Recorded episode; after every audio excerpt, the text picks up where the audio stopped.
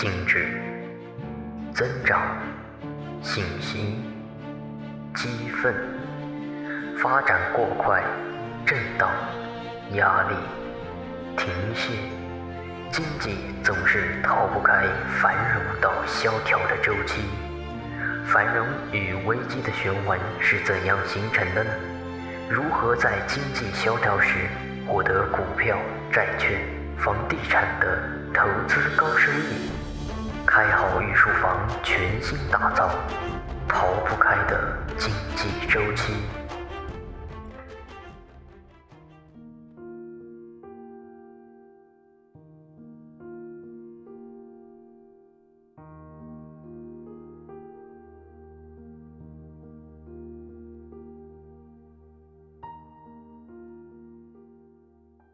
御书房的听官们，大家好，欢迎收听由荔枝独播的开号御书房逃不开的经济周期，我是开号。特别鸣谢本期策划薇薇同学，感谢各位听官打赏的荔枝。我们马上开始正题。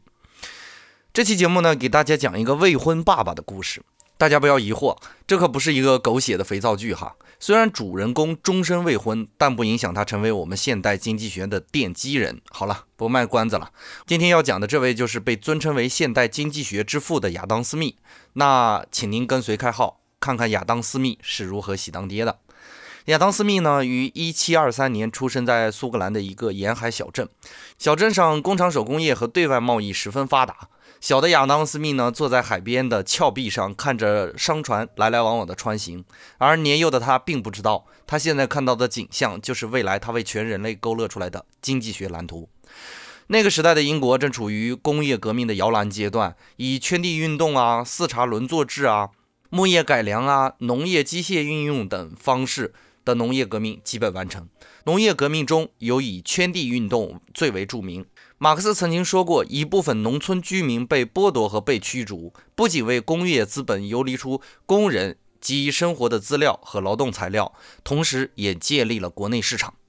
可见呢，圈地运动打破了封建土地的所有制，农村人口大幅减少，解放了束缚在土地上的劳动力。大量人口被迫迁移至城市，不得不以出卖劳动力为生，成为了工业发展必不可少的劳动资源。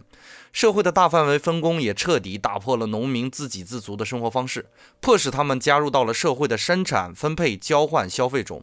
城市人口聚集创造出了许多人口众多的大城市，这也为经济的蓬勃发展奠定了基础。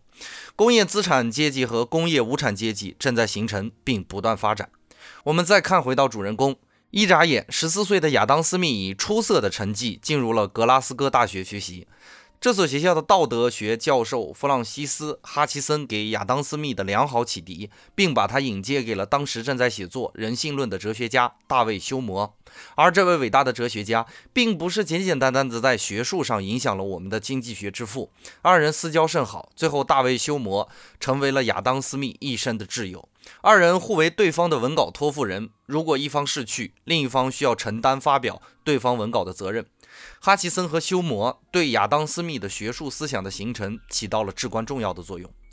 十七岁时呢，亚当·斯密作为斯奈尔奖学金的获得者被推荐到了牛津大学深造。如果你还记得上节的内容，我们就简单的关联一下哈。十七岁的赌鬼约翰劳已经在赌场大放异彩了，而十七岁的经济学之父还在读书。同样有才华的两位年轻人，一位在读书，一位在赌钱，而然两人的成就和名望相差甚远，可见读书比才华更加重要。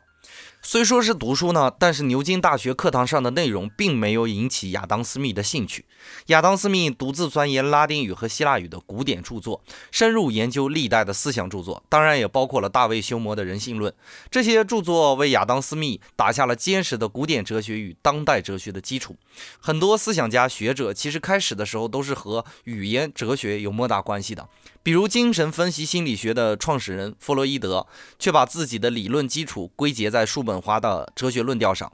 而弗洛伊德主修的其实也是各种语言。可见语言和哲学这些学科确实有启迪心智、开创全新思维角度的作用。亚当·斯密呢，经常沉浸在自己的思考中，并引发了很多趣事，比如说将黄油面包不小心浸入到茶水里，而又抱怨茶水难喝；再比如说参加聚会的时候，竟然没有发现与自己浪漫热恋的姑娘也在场。不知道亚当·斯密终身未娶是否跟这个状态有关系？不过这样的专注确实成就了亚当·斯密的伟大。一七五零年呢，亚当·斯密完成了牛津大学的学业，回到家乡，在他原来就读的母校担任逻辑学教授。后来他又接替了恩施·弗朗西斯·哈奇森，担任了道德哲学的教授。这个时期是亚当·斯密学术思想形成的重要时期，他决心发展一套适应新社会环境的新伦理学论调。直到一七五九年，亚当·斯密出版了他的伦理学名著《道德情操论》。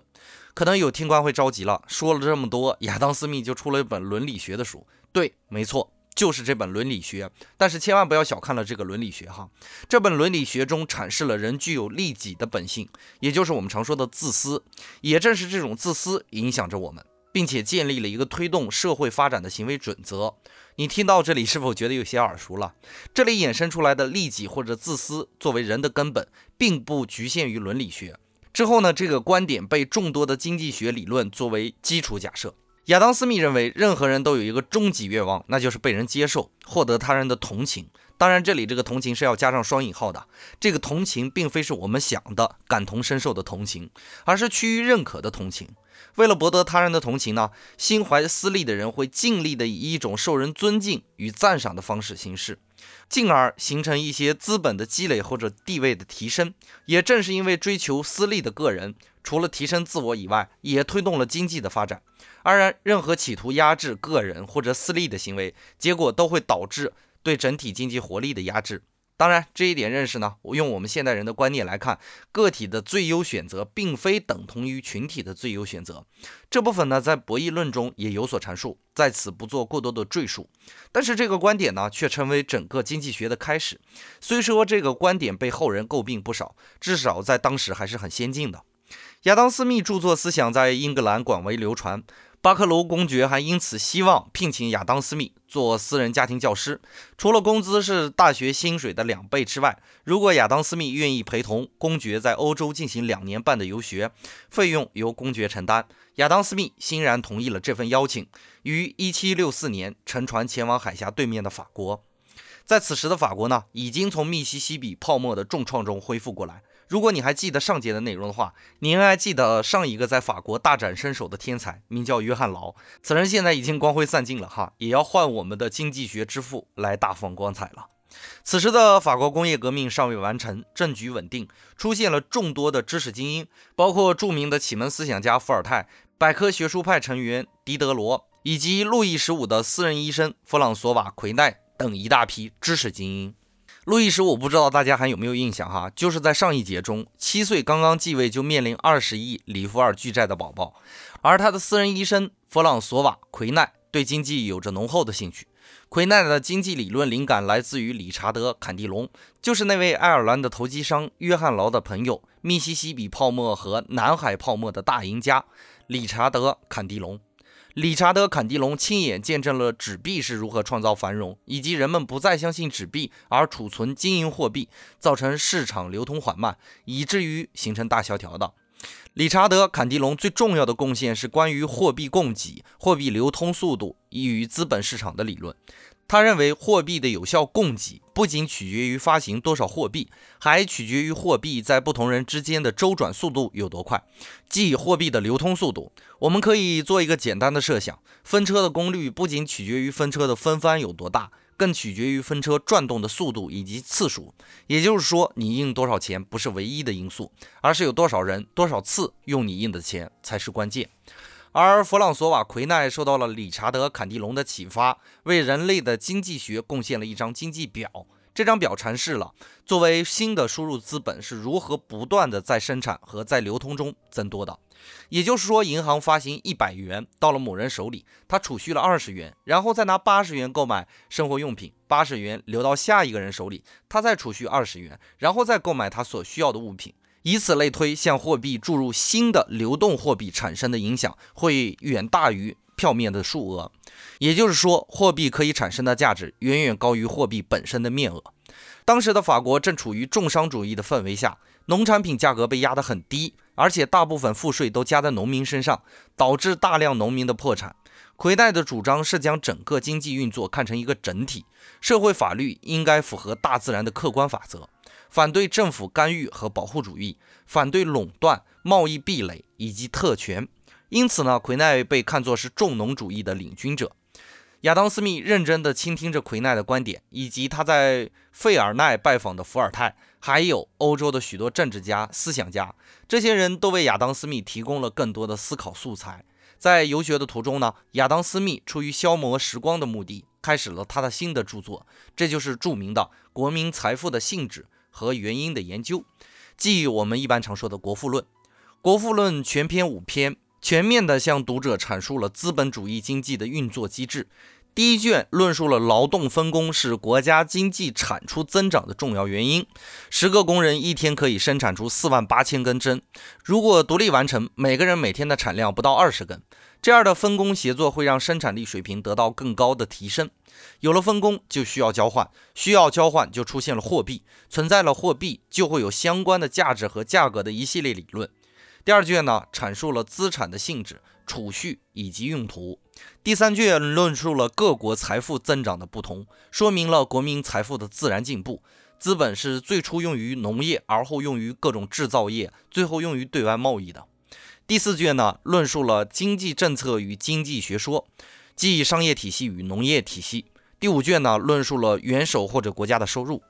亚当·斯密的主张包括个人主义，每个人充分地发展自我，社会总体也会随之进步。私人应该拥有和支配自己财产的权利，不能予以剥夺和侵犯。商品的价格应该由市场决定，市场价格会围绕自然价格或者均衡价格上下波动。还有一个重要的基本原则，看不见的手，它会将社会的资源分配达到最佳的状态。政府不应该干预商业和自由贸易，这会降低经济效率，最终使公众付出较高的代价，而是应该保护市民，确保司法公正和服务事项。在亚当·斯密之后的生命里呢，他不断地修订他的《道德情操论》和《国富论》，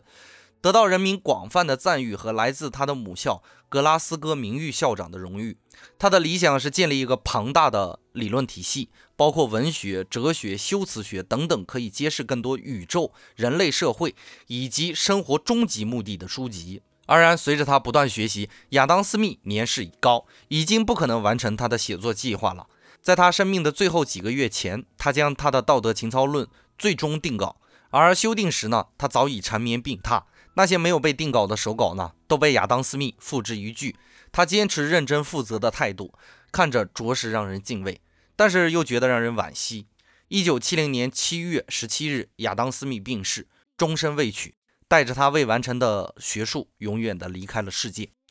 故事讲到这里呢，足以让我们记住这位现代经济学之父。如果大家对他的长相感兴趣呢，可以兑换新版的二十元英镑回来看看，上面印制的就是亚当·斯密的头像。